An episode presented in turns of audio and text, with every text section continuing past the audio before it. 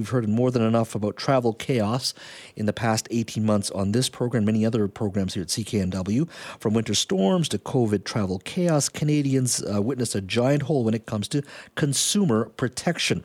No matter how long Canadians waited or tried to deal with flight cancellations, it was nearly impossible to collect compensation from airlines. We heard so many complaints uh, on our open line when it come when it came to uh, you know weather related uh, stoppages or, or COVID related, uh, and people received absolutely no compensation. Well, today the government admitted as such, saying the past 18 months exposed gaps in the Liberals' passenger rights charter, and that airlines in this country frequently use safety as the reason for last minute cancellations and delays, uh, saving them from having to pay, get this compensation uh, to customers. Here is Transport Minister Omar Alghabra talking about that great, great difference between what consumers want and what airlines are providing.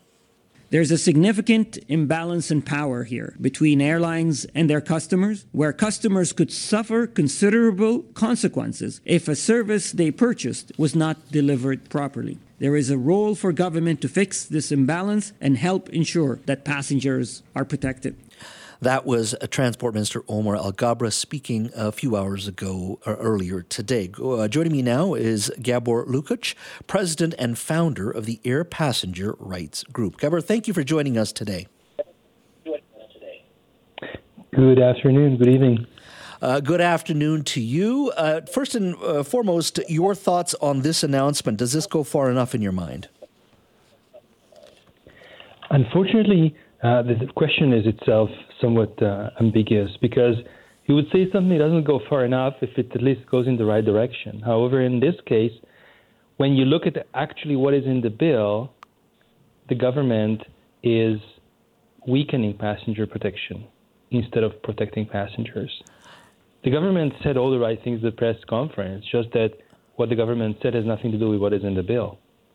The bill actually perpetuates the required for safety reasons loophole.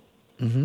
It creates additional loopholes for airlines to avoid paying fines when they are caught breaking the law and imposes on passengers a kangaroo court like process which is secretive and not based on evidence to determine whether they are owed compensation when the airline refuses to pay. Uh, there has been talk that uh, the European model, um, European passenger rights standards, uh, is the direction that we should have headed in. Uh, what do you say to that comment? That, that, that those standards that they have in Europe are significantly tougher, d- demand greater accountability, and that's the model we should be emulating. I, that's something that I've been saying for uh, the past 15 years that we should follow the European model. Unfortunately, what the government puts forward has nothing to do with the European model other than paying lip service to it. In regards to that model, could you enlighten our audience, myself, a little bit in regards to what they, uh, uh, certainly the rights that passengers have in Europe compared to, uh, let's say, here in Canada? In Europe, uh, when a flight is delayed or canceled, you're always getting meals and accommodation, regardless of the reasons. You can also get a refund, regardless of the reasons for the cancellation or delay. Uh, when you uh, um, are delayed or canceled, you're also generally owed compensation unless it was caused by extraordinary circumstances, which are truly rare occasions like a volcanic eruption, an act of terrorism, sabotage, and so on. In Canada, however, we do have a system where the government allows airlines to not pay compensation to passengers when the government, when the airline uh, argues that the, the, cancellation or delay was due to uh, safety reasons, like when the aircraft had an oil leak, for example. Of course, you cannot take off with a leaking oil. At the same time, uh, you uh, in Europe, the airline would be required to pay compensation, but not in Canada. Mm-hmm. Uh, and why do you think that is? Is it just a case of will, or is it a, a case of look? It's more expensive to operate in Canada. We have a, a huge physical distance to fly, a small population base. Uh, what is the reasoning by by the lack for for our lack of will when it comes to our elected officials demanding this compared to Europe? It is lack of will. It is lack of will. We are, we are, you know, I certainly would not suggest making airlines pay passengers compensation if there's a snowstorm. But when it comes to maintenance of aircraft, ensuring that aircraft in good shape, that you have sufficient crew? All these are uh, decisions that the business has to control and has control over it. So I have no uh, calm to say that, that that Canada should just follow the European regime, which has been tested and it works. Mm-hmm. Is it any better in the United States? The States has a very different model. Uh, they don't have a, a European-style passenger protection regime per se, but they do have very stringent enforcement of those rules that they do have. So, for example, in, during the pandemic, while Canada was giving airlines a pat on the back for stealing passengers' money, when flights were canceled and airlines just pocketed passengers' money for canceled flights, the uh, U.S. Department of Transportation issued Air Canada the record fine, and uh, it was taking a very strong stance on ensuring that people get back their money. So uh, there's a very different attitude to enforcement to begin with uh, south of the border. Mm-hmm. Uh, any sense from you how long do you think it's going to take to get through all these complaints that uh, that the um, uh, Canadian Transportation Agency has received? I mean, I think it's forty five thousand, um, and that tally has tripled from a year ago.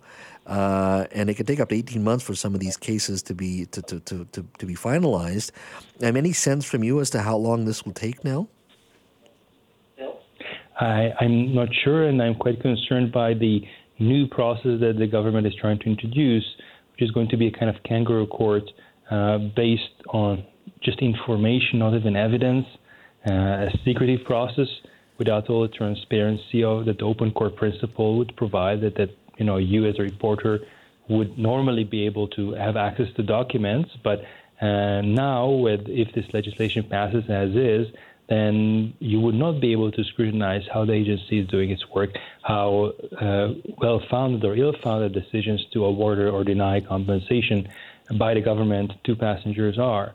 So, um, in, in that type of kangaroo court process, uh, whether they would just decide to dump so many complaints and, and with, with some administrative niceties just dismiss them to clear the backlog, it's quite possible and um, and I, I I'm not holding my breath about it. I expect they may try to be fast just to be able to show some results, but uh, the quality of the decision making may quite heavily suffer. Uh, uh, I'm curious, Gabriel. My final question to you: under under the current rules, uh, a passenger is entitled uh, to between 125 and 1,000 dollars in compensation for a three-hour or more delay or because of a cancellation made within 14 days of the scheduled departure. Any idea uh, how often this is paid out? Have you any uh, understanding in regards to the numbers, amount of dollars that have actually been paid out by the airline industry in regards to that maximum? No, unfortunately, we don't have any data on that. That's something the airlines keep for themselves. Uh, Gabriel, thank you so much for your time. Appreciate it today. Thank you very much for having me.